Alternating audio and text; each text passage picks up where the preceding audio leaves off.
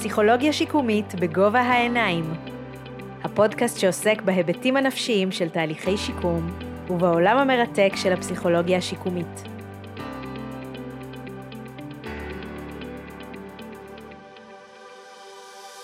ברוכות וברוכים הבאים לפרק השמיני של הפודקאסט פסיכולוגיה שיקומית בגובה העיניים. אני נעמה קיביליס מאירי, פסיכולוגית שיקומית ונוירופסיכולוגית, ואני שמחה מאוד לארח היום את דניאל פיינגולד, שידבר איתנו על נושא חם ורלוונטי מתמיד, התמכרויות, גמילה מהתמכרויות והקשר של כל זה לפסיכולוגיה שיקומית. דוקטור דניאל פיינגולד, פסיכולוג שיקומי מומחה, חבר סגל במכון מפרשים לחקר והוראת הפסיכותרפיה, מרצה בכיר במחלקה לפסיכולוגיה באוניברסיטת אריאל, וחבר ועד החברה הישראלית לרפואה וטיפול בהתמכרויות. היי, דניאל. היי, נעמה. מה העניינים? מעולה. יופי, אתה מוכן להתחיל? יאללה, נתחיל. מעולה. אנחנו, לפני שאנחנו ניגשים ישר ישר לעניינים, יש לנו פה פינה קבועה בפודקאסט, שנקראת משחק האסוציאציות. אתה יכול לנחש אה, מה הכללים? אני אומר את הדבר הראשון שעולה לי לראש. מעולה, יפה מאוד. אז אה, מוכן? קדימה. אוקיי. פודקאסט, נסיעה, התמכרות, מחלה, גמילה, תהליך, קנאביס, רע וטוב, להיות פסיכולוג שמטפל באנשים עם התמכרויות. לעבוד קשה, הרבה סיפוק. אוקיי, מעולה. מה אתה אומר שניגש ישר לעניינים? יאללה, קדימה. תספר לי איך הגעת לתחום הזה של להיות פסיכולוג שיקומי שמטפל בהתמכרויות. יש בעצם אולי שתי סיבות. הסיבה הפשוטה יותר היא די במקרה. הגעתי לשיבא, לחלק השני של ההתמחות, אמרו לי, נפתחה מרפאה חדשה להתמכרויות, מחפשים שם מתמחה. הגעתי, התאהבתי ומשם אה, המשכתי בתחום.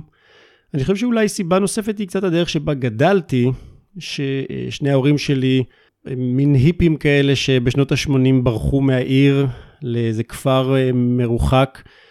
וגידלו אותי ואת האחיות שלי באווירה ליברלית כזו, שבה הרבה דברים היו מותרים, וקצת אה, עודדו אותנו לא לחשוב עליהם במונחים של רע וטוב, כולל על סמים, mm-hmm. שהם יכולים להיות גם רע וגם טוב, ואנחנו צריכים אה, למצוא את הדרך הנכונה עבורנו בכל מה שקשור אליהם. מעניין. מעניין שהתגלגלת ככה לתחום מתוך, אה, אני לא אגיד איזשהו אה, ניסיון אישי, אבל איזשהו חיבור.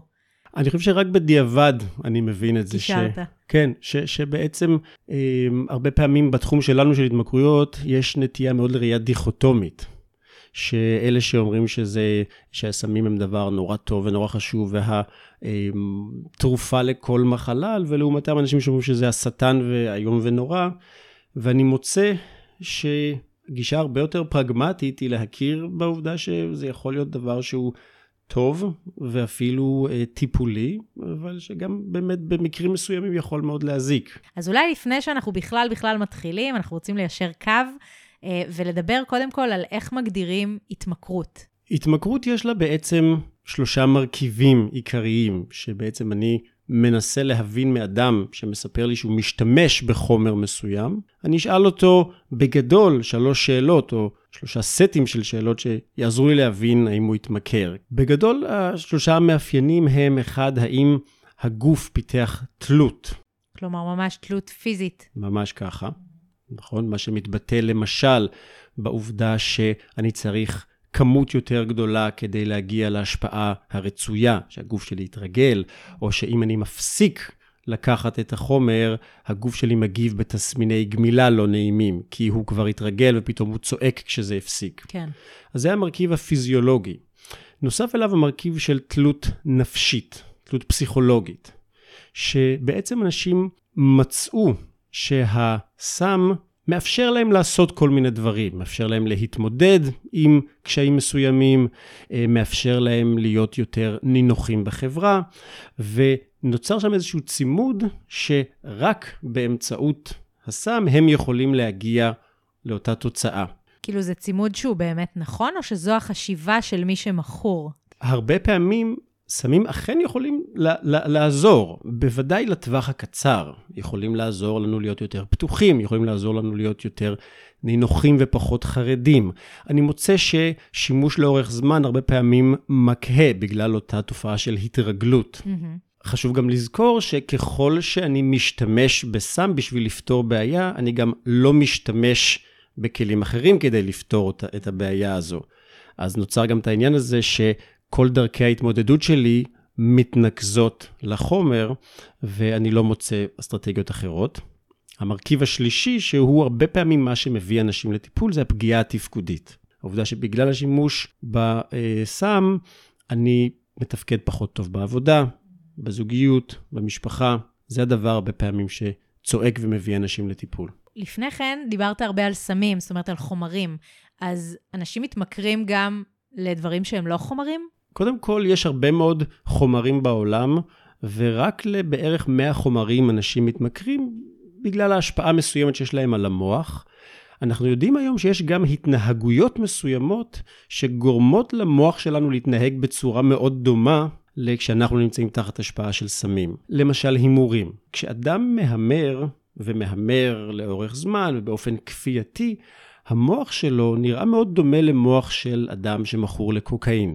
כי למה, מה, מה בחוויה או מה בהתנהגות הזאת גורם הפיזיולוגית? כי למרות שבהימורים לא נכנס שום חומר אל הגוף בעצם, אנחנו לא מזריקים, לא שותים, החוויה היא מאוד דומה לאופוריה mm-hmm. שיש כשאנחנו משתמשים בסמים. מלבד האופוריה, יש למשל תופעות כמו כמיהה. כמו שאדם מכור לסם, וכשהוא לא יהיה תחת השפעה, הוא ירגיש את זה ממש בגוף, הוא ירגיש חוסר שקט, הוא ירגיש לפעמים כאבים. גם אנשים שמכורים להימורים ידווחו על תסמיני גמילה כאלה. Mm-hmm. כשהם הם יחשבו על זה הרבה, הם יהיו עצבניים, ירגישו שרק זה יאפשר להם להירגע. זאת אומרת, המנגנון הוא אמיתי, הוא פיזיולוגי, גם אם מדובר בהתנהגות ולא הכנסה של חומר חיצוני לגוף. נכון, נכון. נקודה מאוד חשובה. ובואו לא, לא נשכח את ההתמכרות הידועה למסכים, לכולנו יש אותה, סתם, אולי לא לכולם. אני יכולה להעיד על עצמי, כשאני מקבלת לייק, זה מאוד מאוד משמח אותי. לא משנה הקונטקסט. נכון, נכון. היום אה, אה, גם המסכים, בוודאי הרשתות החברתיות, הן מנסות מאוד לעבוד ולהפעיל אצלנו את אותם אזורים, גם סביב הריגוש, אגב, באמת, של ה... של הלייקים, למשל, החיזוק החיובי הזה, אבל גם סביב העובדה שהרבה פעמים המסכים האלה מאפשרים לנו לברוח ממשהו. מרגע משמעית. משעמם, מרגע עצוב, מרגע... מהילדים. את זה אני ארוך, כן, אבל סבבה. זה באמת מאפשר לנו לא להיות עם עצמנו ועם דברים שמגיעים בלשהות לבד עם עצמך. אז אולי זה באמת מעביר אותי לשאלה הבאה. דיברנו על למה אנשים מתמכרים, ובאמת רציתי לשאול למה אנשים מתמכרים, ואולי להמשיך ולשאול אם יש אנשים שיותר מועדים להתמכרויות מאחרים. קודם כל, יש לנו עניין של פיזיולוגיה וגנטיקה. יש אנשים שהם יותר מועדים גנטית להתמכרות, זה עובר במשפחה, אה, והמרכיב הגנטי הרבה פעמים הוא מאוד מאוד חזק. Mm-hmm. מלבד זה יש לנו את המרכיב הפסיכולוגי, אנשים שחווים מצוקה, שחווים משבר, שחווים טראומה, הם יותר מועדים להתמכר, כי הם כל הזמן מחפשים משהו שישכך את הכאב הזה. Mm-hmm. יש פה גם את העניין של המרכיב הבין-אישי. כשאדם מתחבר, עושה bonding עם אנשים אחרים, הוא פחות צריך את ה bonding הזה לסם. ועניין נוסף גם הוא איזשהו מרכיב רוחני כזה. אני חושב שכשאדם מלא, או יש לו משמעות לחייו, הוא יוכל להשתמש בסמים באופן שהוא לא כפייתי. כלומר, אנחנו לא מדברים פה באמת נגד הסם, אלא נגד ההתנהגות הממכרת. חשוב לי באמת להגיד שאני לא מאמין שסמים בפני עצמם הם דבר רע. עבור הרבה אנשים סמים עושים הרבה טוב, בין אם זה משהו תרפויטי, או סתם מאפשרים להם לשרוד את החיים המאוד מאתגרים האלה אה, קצת יותר בקלות. יש אנשים, ובתקופות מסוימות, שבאמת השימוש הזה יכול להפוך להיות שימוש בעייתי. מה ההשלכות הרגשיות של התמכרות? אנחנו ככה צוללים, אה, מתקרבים לכיוון הפסיכולוגיה השיקומית. חשוב קודם כל לשאול את שאלת הביצה והתרנגולת. לפעמים יש בעיות רגשיות שגורמות להתמכרות. Mm-hmm. הרבה פעמים מה שקורה, שיש איזושהי מצוקה רגשית. כל אדם רוצה, לא רוצה להרגיש רע, אז הוא יחפש פתרונות, יחפש מענים. הרבה פעמים כשהוא ימצא את הסם, את החומר, ייתן לו הקלה. ימשיך להשתמש בחומר, יבין באיזשהו שלב שסמים לא פותרים בעיות. למרות שזה נראה לי שכן, בזמן שאני משתמשת, הכל בסדר. אז מה, הרגעי התובנה האלה שהסם לא פותר את הבעיה, זה בא בין לבין, בין השימושים? אני אגיד, התובנה הזאת היא שאיפה טיפולית מאוד מרחיקת לכת. זהו, אני, זה... אני אומר, זה הרבה פעמים אולי תובנה שלנו כקלינאים. אני חושב שהרבה פעמים לוקח לאנשים הרבה זמן להבין את זה, אבל הרבה פעמים יורד איזה אסימון שאני נורא בחרדה, אני מעשן משהו, אני נרגע, אני קם יום אחרי זה, שום דבר לא השתנה. לא פתרתי את החרדה. לצורך העניין, קנאביס זה סם שאני הרבה מאוד עסוק בו, גם במחקר וגם בטיפול. קנאביס עושה הרבה מאוד דברים טובים למצב רוח, לביישנות, להימנעות, לעניינים של דימוי עצמי, לח, לחרדה, אבל העניין הוא שהוא לא פותר אף אחד מהעניינים האלו. הוא לא פותר את החרדה שלך, הוא רק שם עליה איזשהו פלסטר.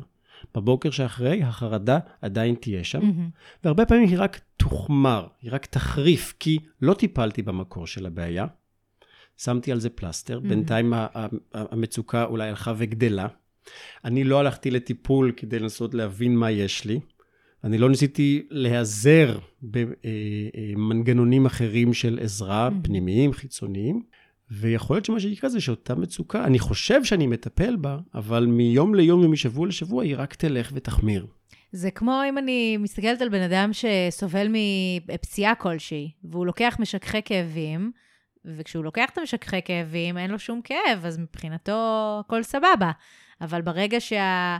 אתה אומר, ברגע שהחומר מתפוגג, אתה מבין שהכאב עוד שם. זאת אומרת, אז מה זה? זה כאילו, זה פיקציה? בזמן שאתה תחת השפעת הסם, אתה באמת לא, אני חושב לא מתמודד? ש... או שאין זה, בעיה? זה קשור לאיזושהי אשליה שאני יכול לקחת כדור מסוים mm-hmm. שהוא יפתור לחלוטין את הבעיה.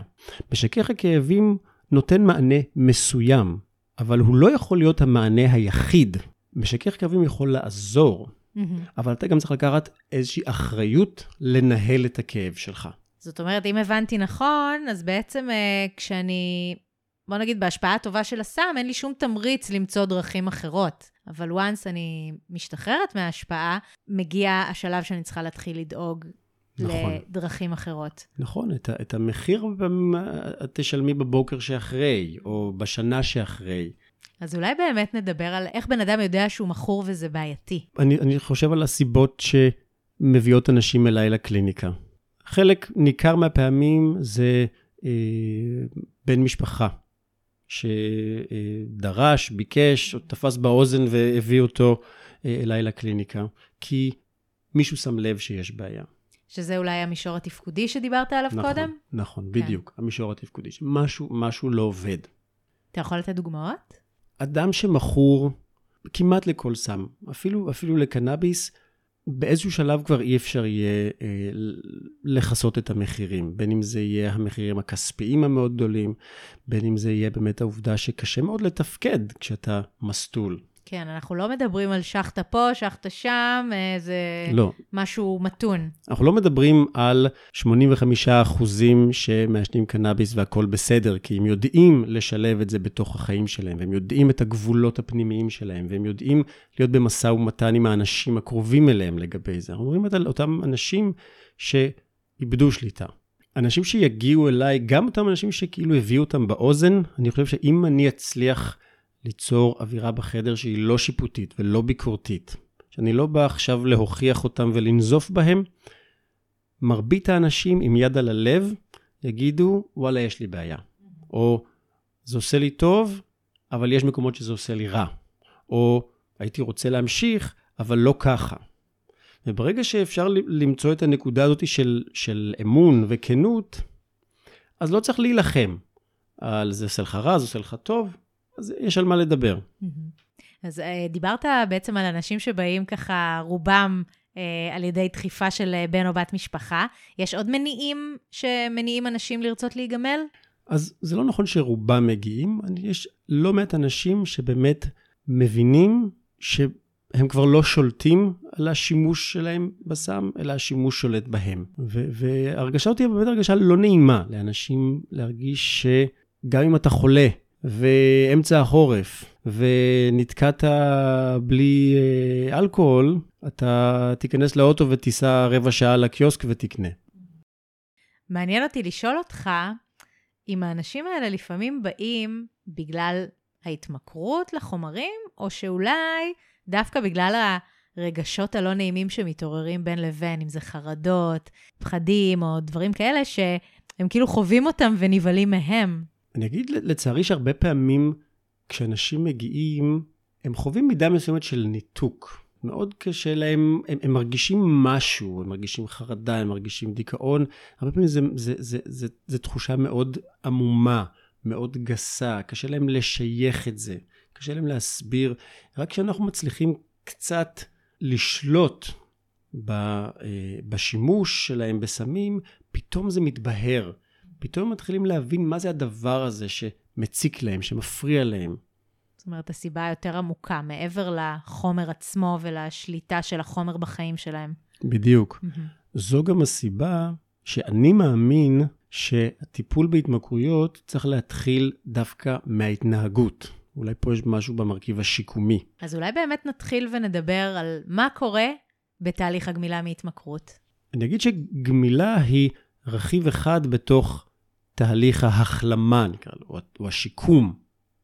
הגמילה, לצורך העניין, הפסקה או הפחתה של השימוש, היא דבר חשוב, והרבה פעמים דבר הכרחי, אבל אם היא תהיה המטרה היחידה, היא לא תחזיק מעמד. אם היא לא תהיה מלווה באיזושהי תובנה, באיזושהי עבודה על כל אחד מהרכיבים האלה, הפיזיולוגי, הפסיכולוגי, הבין-אישי, הרוחני, היא לא תחזיק מים. לכן עולה השאלה מאיפה מתחילים. נכנס בן אדם, נגיד שהוא אומר, אני מוכן לעבוד. יש לנו עוד שלב מקדים שאנשים באים והם מאוד מאוד מתלבטים. אני כן רוצה לשנות, אני לא רוצה לשנות, אני מפחד מה יקרה אם יש שינוי. שאגב, כל החששות האלה וכל הרגשות שמתעוררים מאוד לגיטימיים. מאוד לגיטימיים. אתה בטח רואה את זה הרבה. מאוד לגיטימיים, ואני נזהר לא לנסות לשים את עצמי אה, בנעליהם. מי אני שאני אבוא ואני אגיד, אה, זה שום דבר, אתה סתם עצלן, אה, קח את עצמך בידיים. עזבי שזה מה שהם שומעים הרבה פעמים מסביבתם, וזה בטח לא יעזור אם אני אשחזר את הדפוס התקשורתי הזה, אבל זה גם באמת לא נכון.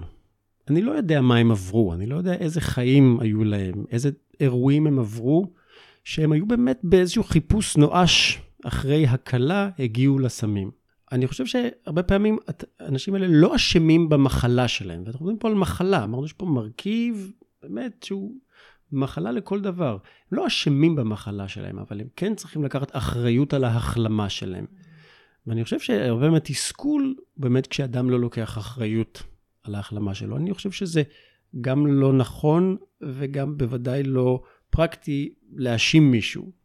כן, אני סתם, אה, ישר עלתה לי אסוציאציה של נניח בן אדם ש... כל החיים לא שמר על תזונה מאוזנת, ולעת uh, הזדקנותו חלה בסכרת, או שיש לו יתר לחץ דם. אז כמו שאתה אומר, יכול להיות שבעבר הוא היה יכול לעשות דברים אחרת, אבל ברגע שאתה בנקודת זמן כזו, ויש לך אפשרות להיות אקטיבי, אז אתה צריך לקחת את האחריות. נכון. ולפעול. עולה השאלה מאיפה מתחילים. דיברנו על זה שהמקור לחלק גדול מההתמכרויות הוא באמת איזושהי מצוקה נפשית. אז למה לא להשכיב אותו על הספה, לעשות לו פסיכואנליזה, לדבר על הילדות המוקדמת או על החוויות הטראומטיות, וזה ייפתר מאליו. אני בדעה שחייבים לגעת בכאב, אבל עדיין לא. בגלל שכשאנשים נמצאים בהשפעה של חומרים פסיכואקטיביים, יש איזה מסך, מסך ערפל, מסך עשן כזה בגלל החומרים. אני צריך קודם כל קצת להזיז אותו, לפני שאני נוגע בכאב. איך מזיזים? דרכים קצת פרקטיות.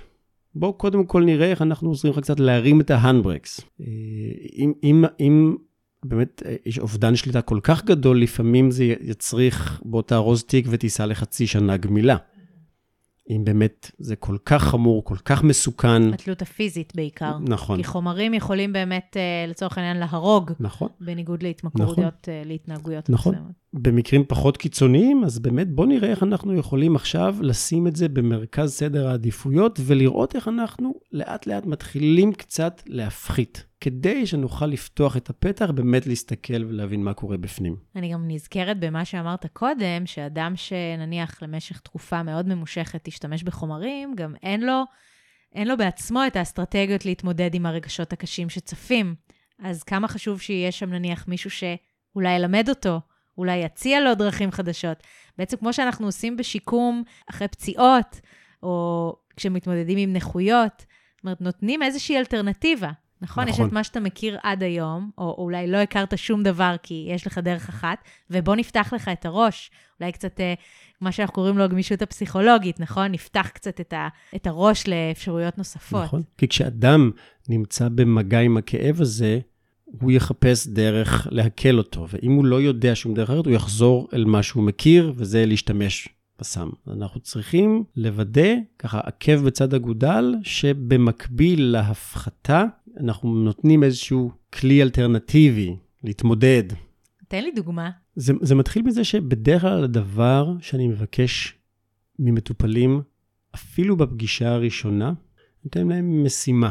וזה פעם אחת בשבוע לדחות את הפעם הראשונה ביום שהם משתמשים, מעשנים, שותים, בחמש דקות. Mm-hmm.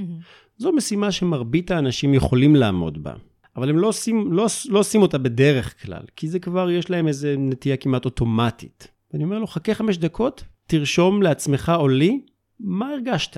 ואז פתאום לראשונה מזה הרבה זמן, אנשים מתחילים להגיד, וואלה, הרגשתי משועמם. לא זכרתי בכלל שאני משועמם אז אני שותה. הרגשתי נורא עצוב. ואז פתאום הם במגע עם הרגשות האלה שבמשך הרבה זמן הם לא היו איתם במגע. אבל זה רק לחמש דקות. כן, אתה מלמד אותם בעצם, אה, בואו תשימו רגע לב לרגשות שעולים בכם. תנו להם שם, תנו להם תשומת לב, תכתבו. נכון. וזה לחמש דקות, אז לא ביקשתי מבן אדם עכשיו לוותר על התרופה במרכאות שלו, אלא רק לרגע להתבונן עבור מה הוא צריך את התרופה הזו. מה אנשים מביאים?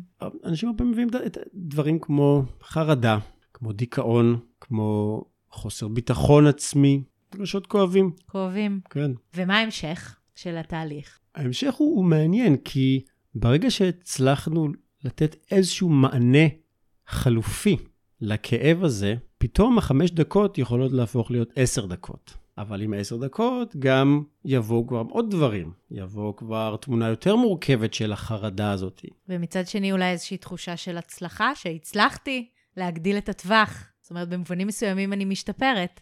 נכון. וזה מזכיר לאנשים שהרבה פעמים תחושת המסוגלות שלהם מאוד נמוכה. כי הם ניסו כבר כמה פעמים ולא הצליחו, וההרגשה שלהם לגבי היכולת שלהם להתנהל מול או לשלוט בהתמכרות שלהם היא מאוד נמוכה. ולפעמים אפילו החמש דקות האלה באמת פותחים גם את החלון של תחושת המסוגלות. לגמרי. ו- וגם אה, אולי איזושהי היכרות עם עצמי, איך אני בלי הסם. שזה נכון. אולי גם איזה היבט שאני לא כל כך מכירה בעצמי. שהיא מאוד, מפ... זה מאוד מפחיד לפני, אנשים נורא מפחדים מה הם יפגשו, וגם אחרי זה הרבה פעמים מפחיד, כי הם פוגשים דברים קשים, אבל גם פתאום מגלים שיש לזה גם יתרונות. פתאום אני קצת פחות מטושטש, הבקרים שלי לא מרגישים כמו איזה שק תפוחי אדמה בתוך הראש. הכסף שלי לא מתבזבז כל כך מהר, פתאום גם מגלים את היתרונות. זה, זה, זה, זה מין ריקוד עדין כזה בין ההתנהגות לרגש. כלומר, אנחנו עושים שינוי קטן בהתנהגות, זה פותח פתח לרגש, אנחנו נותנים איזשהו מענה לרגש, מה שמאפשר לנו לעשות עוד שינוי יותר גדול בהתנהגות, וככה זה איזה מין פינג פונג כזה שבסופו של דבר אמור כן לעזור. מעולה. יש לי שאלה לגבי אנשים שמתמודדים עם כאב כרוני, ולצורך העניין אה, מקבלים טיפול בקנאביס רפואי. איפה עובר הגבול בין טיפול שמסייע לאדם לשכך את כאביו לבין התמכרות? אז גם פה אני אגיד זה מורכב. החלופה של קנאביס רפואי זה משככי כאבים אופיאטיים, שאלו חומרים מאוד מאוד חזקים, מאוד מאוד ממכרים ומאוד מאוד מסוכנים. אז כחלק מהניסיון להילחם בתופעות האלה, באמת יש איזשהו מעבר הדרגתי לתכשירים אה, אלטרנטיביים, כולל קנאביס, שכן יש עדויות שהוא יעיל בטיפול בכאב. עכשיו, קנאביס לא הורג, לשמחתנו. אני לא מכיר אף אחד שמת ממנת יתר של קנאביס. אז במובן הזה רואים באופן מובהק שיש פחות מוות ונזקים גופניים. זה מורכב כשמדובר באוכלוסייה של חולים. למה? אמרנו שלושה מרכיבים להתמכרות. המרכיב הפיזיולוגי הוא כמעט בלתי נמנע כשאני מקבל תרופה. נכון? הרופא בא ואומר לי, קח תרופה, קח אותה כל יום. בוודאי שאני אפתח תלות פיזיולוגית. זה, לא... נועד לצורך פיזיולוגי בסופו, מלכתחילה. נכון. זה לא אומר שאני אהפוך להיות מכור. הרבה אנשים לוקחים תרופות מרשם, מפתחים תלות פיזיולוגית בלתי נמנעת, אבל חוץ מזה הם בסדר, אין להם תלות פסיכולוגית, הם לא, התפקוד שלהם לא נפגע, זה נכון לגבי ריטלין, נכון גם לגבי משככי כאבים. זה קצת יותר tricky, ב, למשל בקנאביס רפואי, לדעת מה הגבול בין שימוש נורמטיבי לשימוש בעייתי. מתי אני לוקח, כמו שהרופא אמר לי, ובשביל לטפל בכאב שלי, ומתי זה עובר איזשהו גבול מאוד דק שבו אני לוקח, אבל קצת משחק. לא איך שהרופא אמר לי, קצת בזמנים שמתאימים לי, ואני רואה שזה, חוץ מלעזור לי לכאב, זה גם נורא נחמד. משכיח לי כאבים אחרים שלי. אז אני אומר, למה רק בערב? למה לא בצהריים? ואם בצהריים, למה לא בבוקר? אנחנו מוצאים שחולי כאב מעשנים כל יום, כל היום, וכבר קצת מתבלבל מתי זה תרופה ומתי זה אה, בשביל הכיף, או בשביל לשכוח מהצרות שלי. ואז קיבלתי מרשם, אבל הוא נגמר לפני הזמן. ואני רץ אל הרופא, ואני מבקש ממנו שיחדש לי. או שאני הולך ואני מבקש מהחברים שלי, שאני קונה בטלגראס, ואז מתחיל להיות איזשהו מין עיסוק. זה צורך הרבה זמן, אני מבזבז על זה יותר כסף ממה שרציתי, זה אולי פוגע ביכולת שלי להיות, לתפקד, כי אני רק עסוק בזה. ואולי מה שככה מתעתע או נשאר ככה סמוי, זה זה שמדובר בתהליך הדרגתי. זה לא איזה יום אחד שאני יכולה להגיד, משם התחילה ההתמכרות. ולכן זה מין מדרון אולי די מתון, אבל חלקלק. נכון. אני חושב שתפקידנו כקלינאים הוא ליצור מערכת יחסים מספיק טובה עם מטופלים שהם יוכלו לספר לנו את האמת. ואנחנו נשאל אותם, בוא תספר לי קצת, מה, מה קורה עם התרופה הזאת שאתה לוקח, עם הקנאביס? ושהמטופל ירגיש מספיק בנוח להגיד, יש לי איזו הרגשה שאולי אני קצת עובר שם את הגבול. כי זה באמת להיות עם, עם אצבע על הדופק. אני חושבת אבל כשבשלב שמגיעים לקלינאים כבר זה די ברור, אבל אולי נדבר על השלב לפני, דרך זה שנדבר אולי על האפקט של התמכרויות על בני המשפחה, או על הסביבה הקרובה. מה סימני האזהרה שאנשים מסביב צריכים לשים לב אליהם? קודם כל, הדברים היותר obvious, כמו נזקים גופניים, נזקים כלכליים, נזקים תפקודיים. אני חושב שגם חשוב לראות, לשים לב עד כמה, אה, עד כמה האדם נוכח, עד כמה הוא נמצא והוא קרוב אלינו, אל בני המשפחה, ועד כמה הוא קרוב לעצמו גם. אז תן לי דוגמה יותר קונקרטית. הרבה פעמים מילה שמשתמשים בה, גם אנשים מכורים וגם בני המשפחה שלהם, היא לוויין. הרגשה ש, שאותו בן משפחה הוא קצת לוויין, הוא לא, הוא לא חלק. הוא נמצא שם, אבל הוא מקיף אותנו באיזה מין מסלול קרוב רחוק. אף פעם לא ממש איתנו. כאילו, וזה מעבר ללהיות uh, מסטול או משהו כזה, זה ממש, אין איזשהו חיבור רגשי אולי, לזה אתה מתכוון. נכון. ותגיד, אנחנו ככה פסיכולוגים שיקומיים, אנחנו עובדים בצורה מערכתית, אנחנו אף פעם לא לבד בשעה הזאת בחדר, כמו שאני נוהגת לספר פה בפודקאסט. איך אתה, בתור פסיכולוג שיקומי, מסייע לאדם להתנהל מבחינה מערכתית, עם הקהילה שלו, עם הסביבה שלו? זה ממש חשוב, כי זה מצריך גם איזו צניעות ולהבין שאנחנו הרבה פעמים מתמודדים פה עם מחלה, בעיה קשה. אה, עם כל הכבוד, לבוא אליי פעם בשבוע לשיחה, לפעמים זה לא מספיק. ובוודאי כשעושים שינוי משמעותי, צריך כלי עזר. הרבה פעמים זה אומר להפנות לרופא, לפסיכיאטר שיכול לתת איזשהו טיפול תרופתי לבעיה הנפשית הנלווית. הרבה פעמים את בני המשפחה אני מפנה לייעוץ כדי לעזור להם לעזור לבן המשפחה המכור. זה ייעוץ שגם פסיכולוג שיקומי נותן, או, או גורמים אחרים בקהילה? בדרך כלל זה מטפל משפחתי שיש לו התמחות בטיפול בהתמכרויות. אין הרבה אנשים שזו ההתמחות שלהם, אבל מי שעושה את זה עושה את זה מאוד טוב, כי באמת יש שם ניואנסים מאוד ייחודיים לבני משפחה. מה, ש, מה שאני גם עושה, אני הרבה פעמים מפנה מטופלים דווקא לקבוצות תמיכה. מסתבר, והרבה מאיתנו לא יודעים, שבכל עיר בעולם, בכל יום נתון, אדם שסובל מהתמכרות יכול להגיע לפגישה ובצורה אנונימית לשבת ולשהות בפריצתם של אנשים מכורים ופשוט להיות ביחד ולתמוך אחד בשני. לזה יש, אני מוצא, כוח מאוד חזק ליומיום. כי למה? מה קורה שם בקבוצה? קודם כל, אתה נמצא עם אנשים שמתמודדים עם אותה מפלצת שאתה מתמודד איתה. זה תמיד נותן תחושה של כוח ושל מבינים אותי.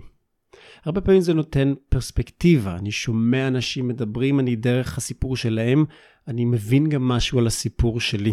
והרבה פעמים באמת אה, העובדה שאני יכול לשתף, אני יכול לדבר, וזה לא טיפול. לא יגידו לי משהו על מה שאמרתי, בעיקר יגידו לי, אנחנו אוהבים אותך. יקבלו אותך ללא תנאי. נכון. וללא שיפוטיות. נכון. זה מענה שכמו שאתה אומר, יש אותו ברחבי הארץ, גם אצלנו. ברחבי העולם. ברחבי העולם, אבל גם בארץ. גם uh, בארץ. קבוצות פעילות, איפה אפשר למצוא אותם? אני ככה... מכורים אנונימיים באינטרנט. אוקיי, נהדר, טוב לדעת. כן. דניאל, אפרופו הנושא הזה של אה, קהילתיות ומערכ... ומערכת, למה כל כך קשה לקבל בארץ טיפול לאנשים שסובלים מהתמכרויות? העובדה המצערת היא שאין הרבה ידע לאנשי מקצוע, רופאי משפחה, פסיכיאטרים, פסיכולוגים. הרבה פעמים לא, יודע, לא מכירים את הנושא של התמכרות, ולפעמים אולי מפחדים לגעת בזה, ויש להם איזה פנטזיה שטוב, זה התמכרות, אז נשלח אותו למישהו אחר, ומישהו אחר יתקן אותו, ואז הוא יחזור אלינו ונטפל בבעיות האחרות. הבעיה היא שכמובן אותו מישהו אחר לא קיים. לצערי, אין הרבה מסגרות ציבוריות לטיפול בהתמכרויות. זה מצב שאני מקווה שאנחנו בשנים הקרובות אה, נראה שינוי, אבל העובדה המצערת היא שאדם שמכור והולך לרופא המשפחה שלו ואומר, דוקטור, תעזור לי, אני רואה שאתה מטפל פה בהרבה אנשים שיש להם בעיות, רופא המשפחה גם לא יכיר כל כך את האפשרות הטיפוליות וגם לא כל כך יוכל להציע דברים, כי אין הרבה מסגרות ציבוריות שזה מה שהן עושות. וזה מאוד מאוד מצער. אז אולי אם אנחנו יכולים רגע להיות פרקטיים וקונקרטיים, אם מישהו מזהה על עצמו או על מישהו מהמשפחה שלו שהוא מכור וצריך איזשהו טיפול, לאן פונים? מה הכתובת הנכונה?